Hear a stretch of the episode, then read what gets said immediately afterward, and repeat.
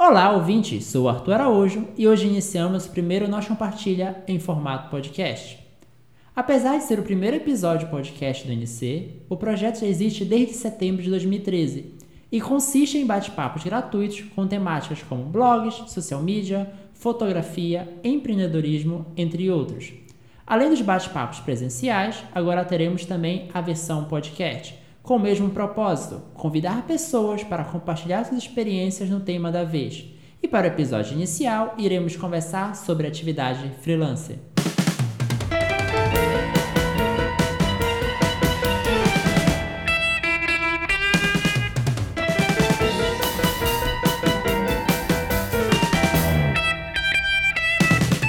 Segundo a Wikipedia, um trabalhador independente ou freelancer, conhecido popularmente no Brasil pelas expressões ou gírias freela ou freela, é um profissional autônomo que se autoemprega em diferentes empresas ou ainda guia seus trabalhos por projetos, captando e atendendo seus clientes de forma independente.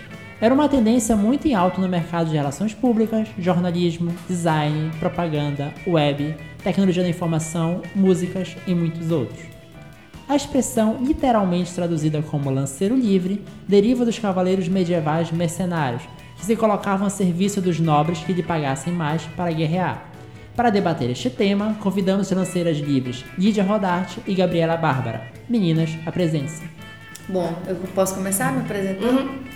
Uhum. Bom, eu sou a Lídia, é, eu sou publicitária, sou professora da IESBIL, do módulo de produção de conteúdo e também sou mestre em comunicação e cultura. Comecei a trabalhar como freelancer há alguns anos e estamos aí nesta vida, não é, Gabriela? Então, é, sou Gabriela Bárbara é, e é isso, mentira. É, terminando publicidade e propaganda agora, mas já trabalho com freelancer tanto de social media quanto de design gráfico tem uns três anos. É, por aí. E é, eu sou professora da ESBIL, do módulo de design gráfico para mídias sociais. E é isso. Antes de a gente começar o bate-papo, as trocas de experiências, eu gostaria que a Lídia explicasse em poucas palavras a diferença de se trabalhar como freelance e se trabalhar em emprego fixo. Para mim, a principal diferença é o gerenciamento do tempo, que é diferente. Você precisa ter responsabilidade também, porque se você for muito assim, banda voou, nada sai, né? Então você tem que se policiar em alguns momentos, mas por esse lado é bom. Mas também não pensa assim, tipo, ah, não vou ter chefe, que maravilha. Não, você arruma vários chefes, porque acaba que cada cliente é meio que um chefe, né? Tem que passar por aprovação, toda uma estratégia para convencer, você tem que provar que você entende do que você está falando, tem essa questão aí ainda. E com uma desvantagem, né? Que às vezes ele não quer te pagar, ou às vezes ele atrasa e tudo, e não é como é na CLT, que o cara tem que te pagar, senão ele recebe multa, enfim, você pode processar ele. Claro que no, no, no Freela tem alguns, alguns mecanismos que você pode se, se amparar para não, não passar muito por isso, ou não se colocar muito numa situação difícil. Mas assim, é mais seguro, é menos seguro, né? Não é à toa que o negócio, como é o nome aí? Arthur Lanceiro, como é que a gente é mesmo o negócio? Onde é que é inspirado Lanceiros isso? livres. É, franco atirador, na verdade, né? Você atira e você não sabe onde é que vai parar esse negócio. Mas é isso, não foi muito poucas palavras, né? Mas acho que deu pra Acabou, deu a entender. Não, é legal que tu citou aí a questão do tempo, do controlar o seu próprio tempo. E a questão de dar é, não só tempo de trabalho, mas tempo para a vida pessoal, cuidado com a saúde. E assim, tem um dado aqui de uma pesquisa, que é a pesquisa da, da Trampos CO, que é a pesquisa Quem são e como pensam os freelancers brasileiros. De acordo com essa pesquisa, os motivos que levam uma pessoa a se tornar freelancer são aumentar a renda, 45% respondentes, flexibilidade de horário, 40%, flexibilidade de local, 36%, Desenvolvimento pessoal, 34%. Dificuldade de conseguir um emprego fixo, 32%. E cansado de trabalhar como empregado, 25%. E, por fim, demissão do emprego anterior, com 22%. É, nessa pesquisa, eu reparo que é uma pesquisa nacional, os principais motivos estão entre a questão de aumentar a renda, flexibilidade de horário, flexibilidade de local, uma questão de escolha do profissional se tornar freelancer. Em contraponto, uma pesquisa local, uma pesquisa realizada aqui pela ESBIL, e uma, um dos itens eram pessoas que são freelancers e trabalham apenas como freelancer, não trabalhando é, é, concomitante com seu emprego fixo.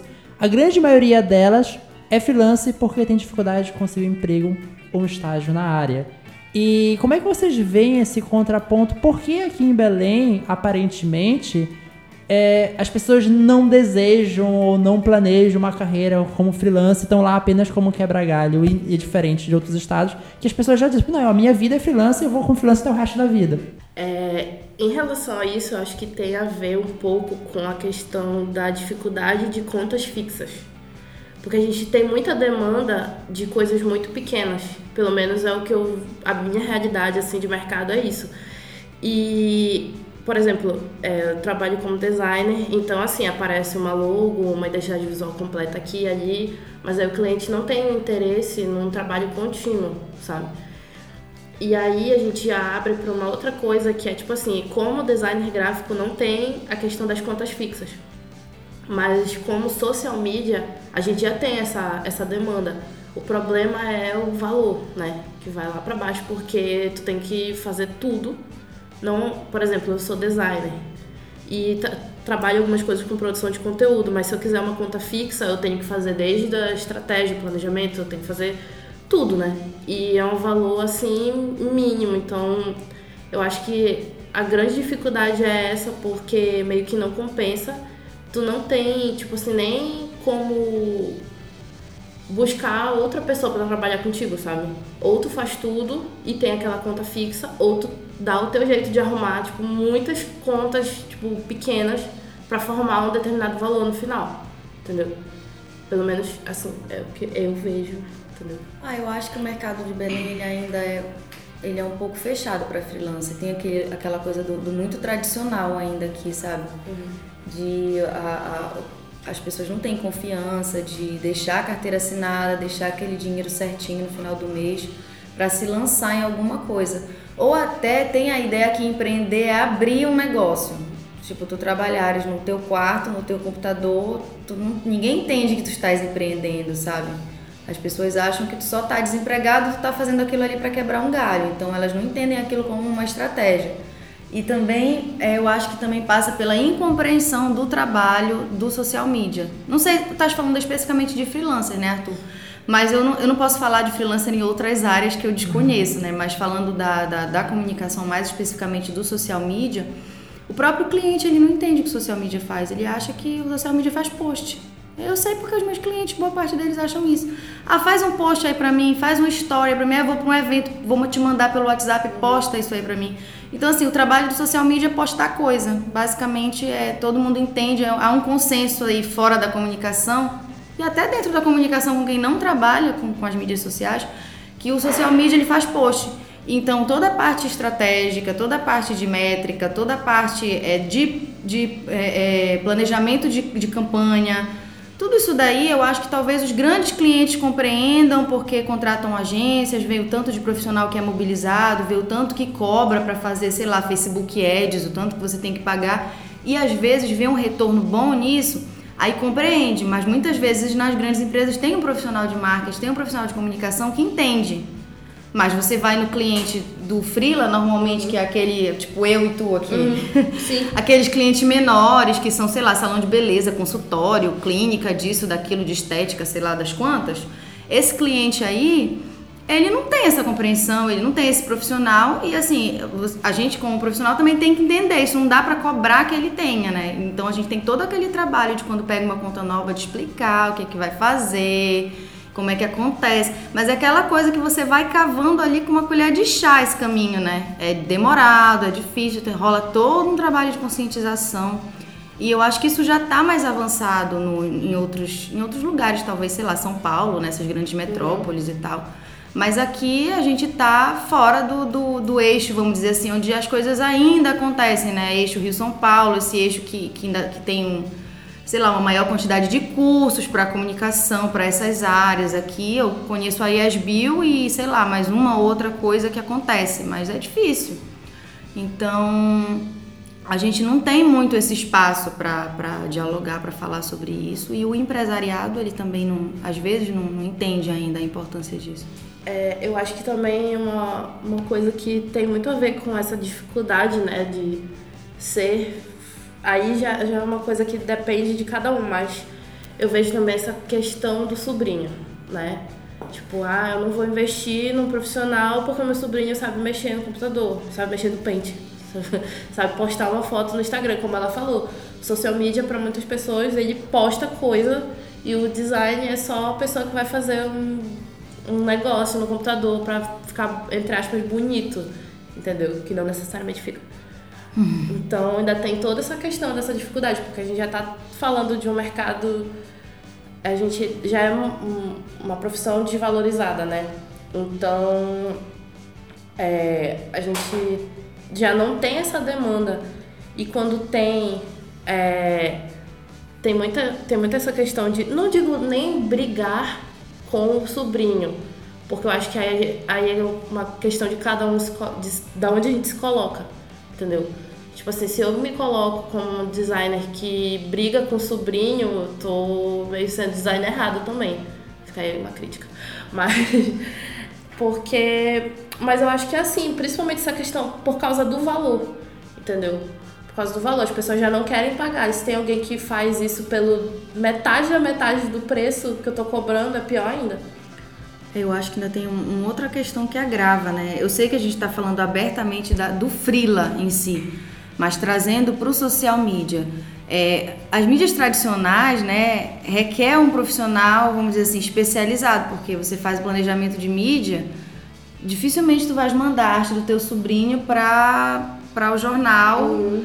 ou você vai fazer um vídeo para TV, você vai precisar, não tem jeito, né? Você vai precisar de, de, de uma agência uhum. ou sei lá. Sim de algum material, um aparato técnico que o teu sobrinho não vai ter. Sim, sim. Agora em mídia social, não, mídia social todo mundo mexe, todo mundo tem, então ainda tem isso, né? É, é, um, é uma coisa que é acessível uhum. a todas as pessoas, não tecnicamente não é, vamos a gente não está falando aqui do ponto de vista estratégico sim, da comunicação sim. mas eu enquanto pessoa que não sou da comunicação por exemplo posso ter qualquer mídia social eu sei postar uhum. eu sei fazer efeitozinho naquele aplicativo lá e tal uhum. então por que, que eu preciso desse sim, profissional né então tem todos esses questionamentos que a mídia social ela traz, ela tornou muito mais acessível que a mídia tradicional, né, a grande mídia. Uhum. Então isso ainda, ao meu ver, agrava essa situação porque as pessoas é, é, traz aquela, aquele, aquele lado da incompreensão, né? Para que, que eu preciso de um profissional para fazer uma coisa que eu sei fazer, que meu parente sabe fazer, entre que minha aspas, filha sabe né? fazer?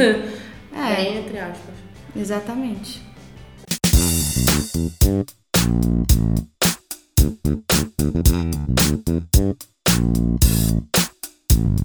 Assim, apesar das dificuldades relatadas por vocês, vocês acreditam que é possível planejar uma carreira como freelancer? Tipo, não, eu decidi ser freelancer a médio e longo prazo, isso vai, vai ser a minha renda principal, vai ser a minha atividade principal. Vocês acreditam que ainda não há possibilidade de fazer esse, ainda não há maturidade para ter esse tipo de carreira em Belém? Eu acho que é difícil, como a gente falou, mas é uma questão realmente de médio e longo prazo, porque tu tem que, até o momento que tu larga a CLT e fala, não, agora eu vou viver disso, tu tem que ter um, um planejamento antes de como tu vai viver, entendeu? Até tu conseguir. E assim. Até é, tu conseguir fazer até, teu nome, até né? tu conseguir fazer teu nome, não só isso, mas tipo assim, que coisas eu posso fazer para ter como diferencial? Tipo assim, por exemplo, é, todo fazer Tipo, logo, cartaz, banner, todo mundo faz. Mas se eu já faço um 3D e motion, já sou, tipo, subir um degrauzinho aqui, entendeu?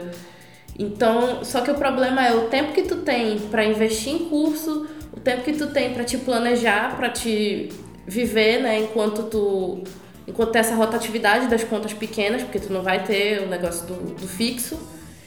E o próprio planejamento de tempo, porque acho que isso entra já na questão de, tipo, ter muito frila também não é o sinônimo de sucesso. Porque depende de que frila tu tá pegando, de se tu tá conseguindo entregar aquilo, se tu tá, é, tipo, se é um projeto que vale a pena, se não tão, tipo, querendo só é, trabalhar com permuta quando tu vê tu não tem, tu não tá recebendo nada, entendeu? Então acho que tem a ver com tudo isso, assim, mas eu, eu acho, eu acredito que dá. Mas com muito foco, muito planejamento. É uma entrega, né, É, e tem que tem um perfil também que tem que ser respeitado, né? A, tem pessoas que são empreendedoras. é Uhum, uma ainda característica. tem E tem pessoas que não são. E eu acho que você tem que, que se conhecer bem antes de entrar numa situação dessa, né? De eu vou viver de frila. É que nem. Pra mim é muito parecido com ser empresário, com decidir abrir um negócio, porque. E ainda, acho que quando você decide abrir um negócio, tem mais coisas em jogo. Vezes você tem que contratar pessoas, tem pessoas que vão depender de você e tudo. No freela isso é um pouco mais fácil, porque ah, não deu certo, beleza, parte para outra vida que segue. Então tem ainda um, vamos dizer, um nível menor de responsabilidade que você está comprometendo só a sua vida ali, vamos dizer assim, né? Mas é, é, é isso, para mim é importante você se conhecer e você se preparar. É, como a Gabriela estava falando, você se planeja, você tem que estudar, não é só. Acho que tem a diferença do freela por falta de opção. Estou fazendo isso enquanto não arrumo um emprego, para a diferença do freelancer que se preparou para aquilo. Eu conheço muito freelancer bom que vive só disso, que é muito talentoso. Conheço, por exemplo, ilustradores muito bons aqui em Belém que estão vivendo só de ilustração. É difícil? É. Porque muitas vezes a pessoa não quer pagar, tem muito retrabalho nessa área, tu cobra X e a pessoa quer que tu faça as 3X porque ela não gostou dos dois primeiros X que tu fizeste. Então requer paciência, planejamento. Às vezes você não pensar só no mercado daqui. Eu conheço muito freelancer que trabalha remoto de outros estados que, que atendem é, pessoas de, de fora e tal. Então o mercado ele é global, né? A gente não tem que pensar só em Belém. Eu acho que tá aí. Só que é aquela coisa, tem que pensar diferente, fora da caixinha e estar preparado também para umas coisas ruins que acontecem com quem trabalha CLT e acontece com quem trabalha freelancer também. Que eu acho que é a questão de tu virar marca, né? Tu vira tua marca. Tipo, Sim. Tu não trabalha para a empresa, tu não representa a tal empresa. Tu é o teu nome. Entendeu? Tipo, tudo que tu faz, a, a produção de conteúdo, o jeito que tu te vende, é o que vai dar a cara do teu trabalho, né? Também não pode chegar. Eu acho que também tem uma, uma dificuldade das pessoas é, irem pra sua especialização. Tipo assim, ah, sou designer. Aí o cara fala que ele faz diagramação, logo, é, web design, faz social media, produtor de conteúdo, é isso, isso, isso, isso, faz audiovisual. Então, tipo assim, é igual o restaurante, sabe, que quer vender sushi, hambúrguer, é, churrasco, tipo assim, alguma coisa vai sair ruim, entendeu? Alguma coisa vai sair ruim. Então. Mas eu acho que isso rola é por foco. medo também, né? Às vezes a pessoa pensa, ah, se eu me especializar demais, É. eu não vou conseguir trabalho. Aquela tal. coisa, sabe? Tipo assim, não, não, não dá, não dá. É humanamente impossível. Se vocês trouxerem aqui alguém que é muito, muito bom, que faz tudo ao mesmo tempo, essa pessoa tem que ser, sei lá, traz um. um- tem que ser canonizada, né? É, e também eu acho que quem, quem investe num, num freela, no empreendedorismo, tem que se arriscar, né? Se for pra você ir com medo, Uhum. aí é melhor nem ir. Então, eu concordo. Eu acho que tem que, tem, que tem que ser bom em alguma coisa de fato e, e acreditar que você é bom naquilo ali, que vai dar certo. Porque se você for já e não vai dar, então é melhor nem, É, nem, nem começar. começa. Nesse processo de planejar a sua carreira, a Lídia citou a questão da característica empreendedora e a Gabriela a questão do marketing pessoal. É, quais competências, além dos já tirando os conhecimentos técnicos da área, como social media, como design, fotógrafo, afins, quais competências você acredita que a pessoa precisa ter ou correr atrás para poder seguir na carreira como freelancer? Planejamento. Planejamento é essencial pra tudo. Tipo, não tem como, tem que, tu tem que ser uma pessoa planejada. Eu falo isso da, da minha posição, que eu já acho que hoje em dia eu já consigo ser um pouquinho mais planejada do que eu era antes e mesmo assim eu ainda não acho que é suficiente. Isso Mas daí eu acho é- que anda junto com disciplina também, né? Exatamente. Porque quando quem trabalha por conta própria e não é disciplinado, É a questão de tu É saber muito gerir tanto. Porque tu tá. Pensa só, tu tá trabalhando para vários projetos ao mesmo tempo. Então tu tem que saber quando um tem que ficar pronto, quando tu consegue fazer, quando tu consegue entregar. Tem que ter o tempo da, né, do, do bate e volta, tipo, da, da resposta do cliente, se tá bom, se não tá. Então, tipo assim, acho que planejamento é essencial. Assim, tem várias ferramentas, mas é uma coisa que hoje em dia eu acho que a gente adquire com o tempo. Porque, assim, é muito do- de tu monitorar o jeito que tu trabalha e tentar começar a entender. Tipo assim, eu sou uma pessoa, eu sou uma pessoa que trabalha de noite. Eu sou a pessoa da noite, assim. Começa às 10 horas da noite, eu vou até 6 da manhã. Isso é péssimo pra minha saúde. Mas é ótimo trabalhar sem ninguém me perturbando, só com uma música altíssima, assim, estourando meu ouvido. Maravilhoso. Mas aí sem condições no outro dia. Então, assim, é, eu acho que o planejamento é o essencial e a disciplina, né? Como ela falou. Tipo, de tentar correr atrás. E não só isso, mas também essa questão do se arriscar.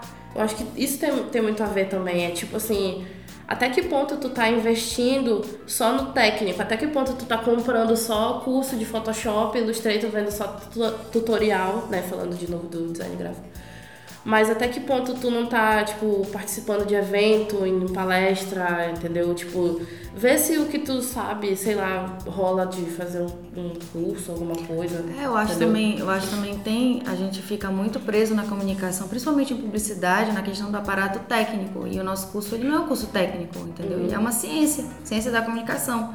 Então isso leva a gente a, a, refletir, eu acho que leva a refletir um pouco. Será que essa desvalorização também não tem a ver com uma postura nossa, do nosso curso?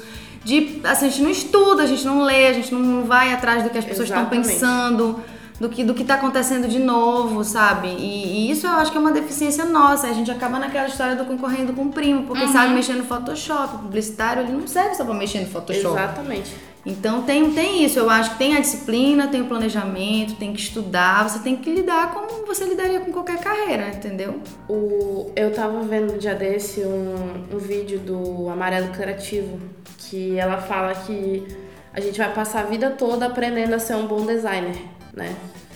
E eu acho que isso diz muito porque, assim, tem gente que começa e acho que aquilo ali tá bom, estagna. E eu acho que isso não é só pro design, não só pro social media, mas acho que vale para tudo, todo tipo de profissão. Que a pessoa não buscar melhorar e sempre, tipo assim, tu coloca aqui uma, uma um profissional que tu admira e tu coloca assim, tipo, nunca vou conseguir ser igual a esse cara. E aí tu morre nisso acabou, entendeu? Tipo, não, não vai buscar mais outras coisas, não vai buscar, tipo, trabalhar relações interpessoais, trabalhar um atendimento melhor, entendeu? É, e publicidade e design são profissões muito dinâmicas, né? O tempo passa e as coisas vão mudando uhum. e mudando drasticamente em pouco tempo. Então, para você se manter atualizado, você precisa estar tá acompanhando isso daí, estar tá prestando atenção. A gente repara que é uma, é uma atividade que exige muitos conhecimentos e existe também uma maturidade muito grande como pessoa, como profissional. E eu queria perguntar para Gabriela que é uma pergunta específica, na verdade, voltada para universitários e freelancers. Tipo, é possível ser freelancer já na faculdade? Tipo, a partir de qual momento, de qual semestre? É, é, você que vivenciou isso recentemente, porque quais dicas que tu dá e se é possível? Primeiro, se é possível e quais dicas tu dão? Assim, falando minha experiência, tá? O que é que eu fiz? É, eu cheguei na faculdade achando que eu ia ser redatora. Não rolou. Fui pro design gráfico cair de paraquedas, assim. E assim, eu me apaixonei pela profissão, só que no início eu sabia, tipo assim, eu, isso aqui não dá para vender, entendeu? Porque no final das contas a gente tá vendendo um produto, né? Um serviço. Isso aqui não dá para vender. Tipo, não, não tem condição. Então eu acho que talvez para mim o um momento assim de dizer, olha, a partir de agora eu posso me vender como frila é aquela questão de tipo assim, sempre estar tá consultando, né? Tipo, eu faço um projeto e eu consulto os meus mentores. Por exemplo, eu tenho o Arthur como mentor meu. Tudo que eu vou fazer eu conto para ele, mostro para ele antes. Calazans também. Então, assim, tem várias pessoas profissionais mais experientes no mercado então, a partir do momento que eles mesmos começaram a vir com demandas para mim, eu acho que esse foi um ponto importante também, né, pra tipo, olha, agora realmente isso aqui que eu faço dá pra dá para vender, dá para não dá para viver com isso, mas dá para, tipo assim, um momento que eu tenho aqui fazer isso, mas eu acho que isso é uma questão muito do bom senso também, sabe? Porque não adianta nada, tipo, eu tô no terceiro semestre da faculdade, eu quero fazer um site, quero fazer uma empresa na sala da minha casa, e tem muita gente que faz isso e aí, tipo, não dá conta por falta de experiência, entendeu? Tipo, a experiência é muito importante. Tudo que dá errado sempre ensina alguma coisa pra gente, e a gente precisa que dê muito errado antes da gente, tipo, chegar num ponto pra falar assim, não, agora tá ok, isso aqui vou começar a tentar, tipo, por exemplo, eu não tenho site, eu não tenho marca pessoal, né? Eu vou pelo meu, meu networking, pelas pessoas que eu conheço, por indicação e tal. Mas, por exemplo, pretendo chegar nesse, né, nesse ponto de investir justamente. Por isso que eu falei que eu acreditava na carreira do freelance, porque é uma coisa que eu pretendo, assim, é uma coisa que eu quero. E assim, dá para trabalhar e, e fazer freela, dá para estudar e fazer freela, mas é também questão da gente ver até onde a gente dá conta. Não só tecnicamente, tanto quanto questão de tempo, entendeu? Eu acho que é isso, porque senão a gente fica louco. A gente não gera a nossa vida pessoal, a gente só vive para trabalhar. E é péssimo. O universitário pode se tornar freelancer, mas com um pouco de pé no chão, tipo... Com, com completamente pé no chão. Não inventa que tu vai fazer... Olha, gente, é já fiz muito isso, assim, tipo, não, dou conta de entregar uma revista inteira em uma noite, claro, com certeza. Não dá, você é louco, entendeu? Você está viajando na maionese, não vai rolar. Mas dá, dá, dá pra fazer, e é bom por, pela experiência, né? Tipo, quem não, nunca fez, tipo, trabalhou em agência e tal, é, é mais fácil hoje em dia, eu acho, né? Tipo, a pessoa conseguir logo um freela aqui, outro ali ou então também tem uma questão assim, que tipo, um, uns amigos meus me ligam, olha, quanto é que tu me cobra pra me dar uma aula de social media? Aí eu falo assim, tá, veja bem, o que, que você quer? Ah, não, porque eu vou pegar um cliente aqui a 500 reais, 700 posts por mês, e aí eu queria ser uma aula básica, me ensina só o, o básico, assim, só pra eu gerir uma página. Bate telefone, né? Bloqueia a pessoa. Porque é, é, É isso que. É, é isso que a gente tem que fazer, porque isso não existe, gente. Não tem como. A gente, a gente tem que ver até onde a gente dá conta. Eu acho que eu tô repetindo isso tanto que é pra ver se entra também na minha cabeça. Porque às vezes eu faço muito isso, de pegar um milhão de coisas assim. Porque são projetos legais, são projetos que eu acredito. É muito.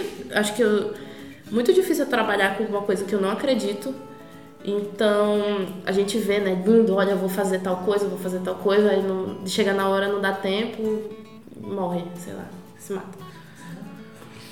Não, é, eu, eu tenho certeza que eu sou bem mais velha que a Gabriela, né? Então, assim, tem algumas coisas que a gente ganha com a maturidade, a gente dá umas cabeçadas. Completamente. É, e a gente acaba aprendendo, né? Eu já, já passei muito por isso, mas hoje em dia comigo não, violão. Quando eu vejo que é um cliente, um cliente difícil demais, assim, eu só atendo uma vez, eu nunca mais vou atender, porque eu sei que ele vai me dar prejuízo uhum. financeiro e mental, mental entendeu?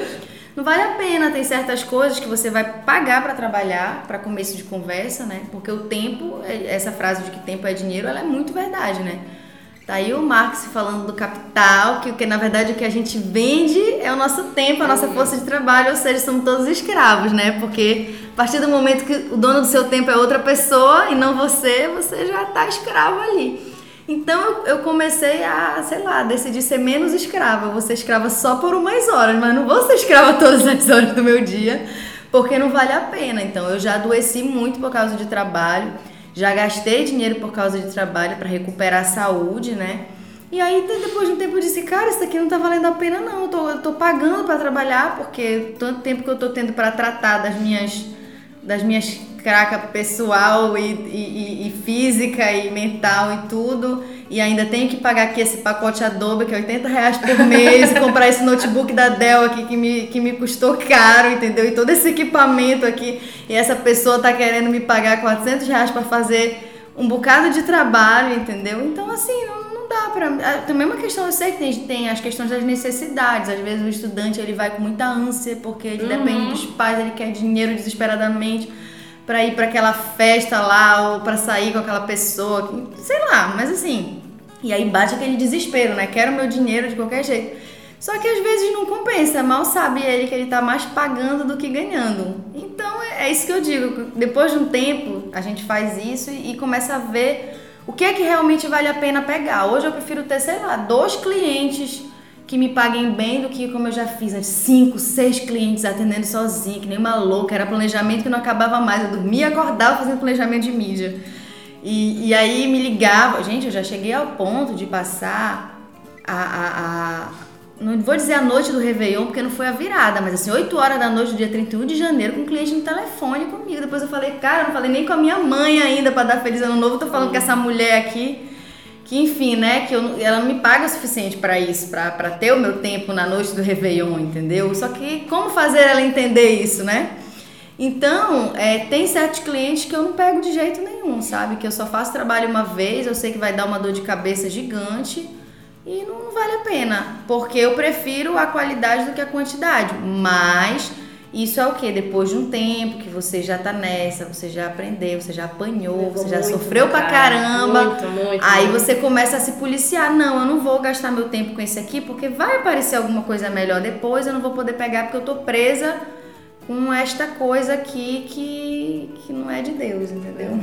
Eu lembrei agora de uma coisa muito, muito idiota que eu fiz na época da faculdade, que foi foi cair no papo de tipo assim, olha, eu tenho um escritório aqui e aí tu fica trabalhando aqui pra mim, e todos os todos os clientes que a gente arruma, a gente divide. Que condições que análogas tem- da escravidão. Só que a gente tem uma conta que é de 600 reais, aí eu já divido contigo, já fica só 300 pra mim. Só que teoricamente, se tu só atende, então eu faço tudo. E aí tem uma corrente no meu pé também, porque. e foi isso, gente. Tipo assim, a gente conseguiu um cliente na época, o outro era permuta. E foi três meses só essa palhaçada. E teve um momento assim que eu finalmente acordei, né, da. da como é? Alucinação coletiva. Aí eu falei Você assim, estava não, em gente, condições análogas à a- a- escravidão. As condições análogas à É. escravidão. Porque a gente quer muito, a gente quer fazer, né? A gente chega na faculdade, ah, eu quero fazer, eu tô trabalhando com isso, isso, isso, isso. É lindo falar, ah, lindo. Tô- olha como eu tô trabalhando com um milhão de coisas ao mesmo tempo. Tá ganhando dinheiro? Claro que não, entendeu? Então, assim, não façam isso. Fica aí a dica já. Eu tô querendo dar. Eu tô- eu- ultimamente, eu botei na minha cabeça que eu tenho que espalhar essa palavra para o mundo, porque não é só eu que caio nessa. Então. É, a dica Cê- é se valorize, Não é acredite difícil, no seu não é trabalho. difícil cair nessa. É. Você investiu em curso, você investiu em material, você estudou, valorize o seu trabalho. Olha, é uma, isso. uma coisa que meu pai falava, ele falava tipo assim, é, ah, tu quer fazer publicidade? Tá bom, mas eu não quero que tu pegue um emprego que o teu salário seja menos a mensalidade do curso. Aí eu ficava assim, hum, claro, com certeza. Aí eu fiz o quê? Fui ser escravinha, né? Que é... Ainda dentro do tema gestão financeira, é, tem, um, tem, tem um tópico que é assim: 10 entre 10 bate-papos, podcasts, palestras de freelancers, sempre vai ter aquela pergunta clássica: orçamento, quanto cobrar? Como gerir? Como faz? Então, cara... Eu faço um cálculo muito básico, o salário que eu queria ganhar dividido pela quantidade de horas que eu prevejo que eu vou trabalhar e aí eu calculo e cobro. Eu vou anotar essa. É assim que eu faço. É, mas é muito simples, divide lá, tem 22 dias úteis o mês, vê quantas horas tem esses dias, dá 170 alguma coisa aí, não sei de cabeça, porque enfim, comunicação a gente faz porque a gente não gosta de matemática, né? Mas assim, é um cálculo muito básico, calcula a quantidade de dias úteis, quantidade de horas, calcula mais ou menos quantas horas você acha que você vai gastar nesse trabalho e cobra a tua hora de trabalho, tanto que você fixou ali, que é o seu salário ideal, né? Então eu, eu cobro um jeito bem prático e fácil de explicar. Eu faço assim. Agora tem gente que faz meticuloso, tipo o Arthur, que eu sei que faz meticuloso. Coloca ali é, conta de energia, o preço do computador, o preço do programa, o preço de um monte de coisa. É um orçamento mais inteligente? É um orçamento mais inteligente, mas eu, eu não gosto de matemática, né? Então o meu, o meu orçamento ele é não tão inteligente, mas muito prático. Então tá aí, fica a dica, galera.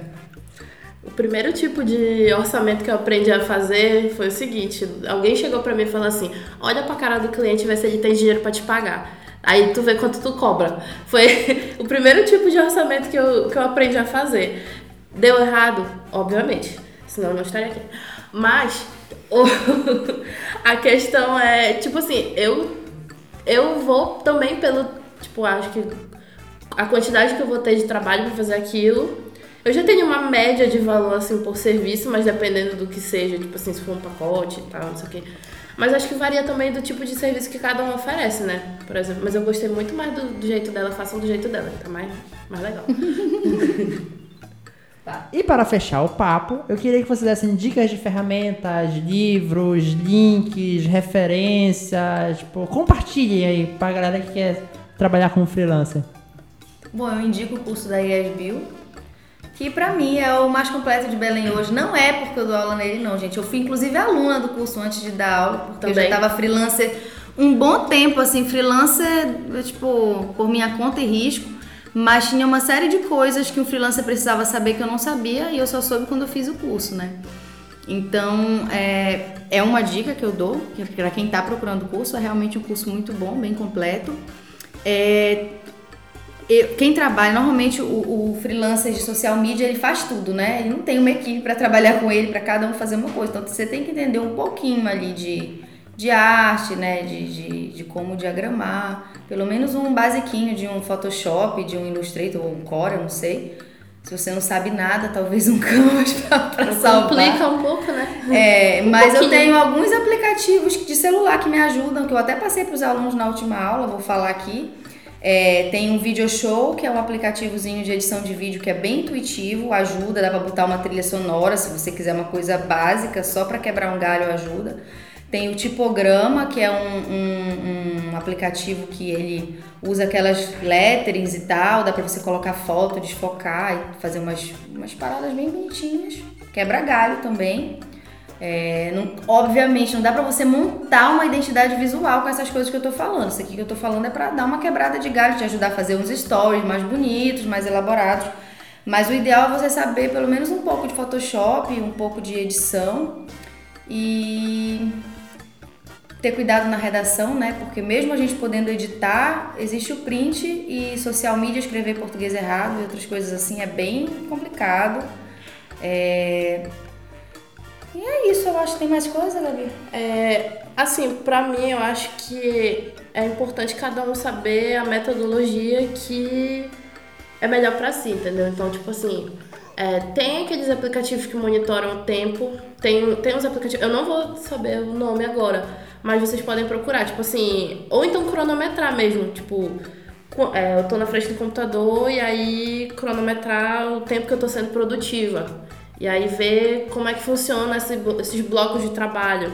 Ou então também tem o Trello, né, que dá pra organizar por agenda, dá pra fazer e ele é bom que tu pode montar ele do jeito que tu quiser. Então, como é que fica melhor? Se é por semana, se é por demanda, se é por cliente, se é por quadro. É, o Trello eu gosto muito porque dá pra usar ele tanto no computador quanto no celular, né?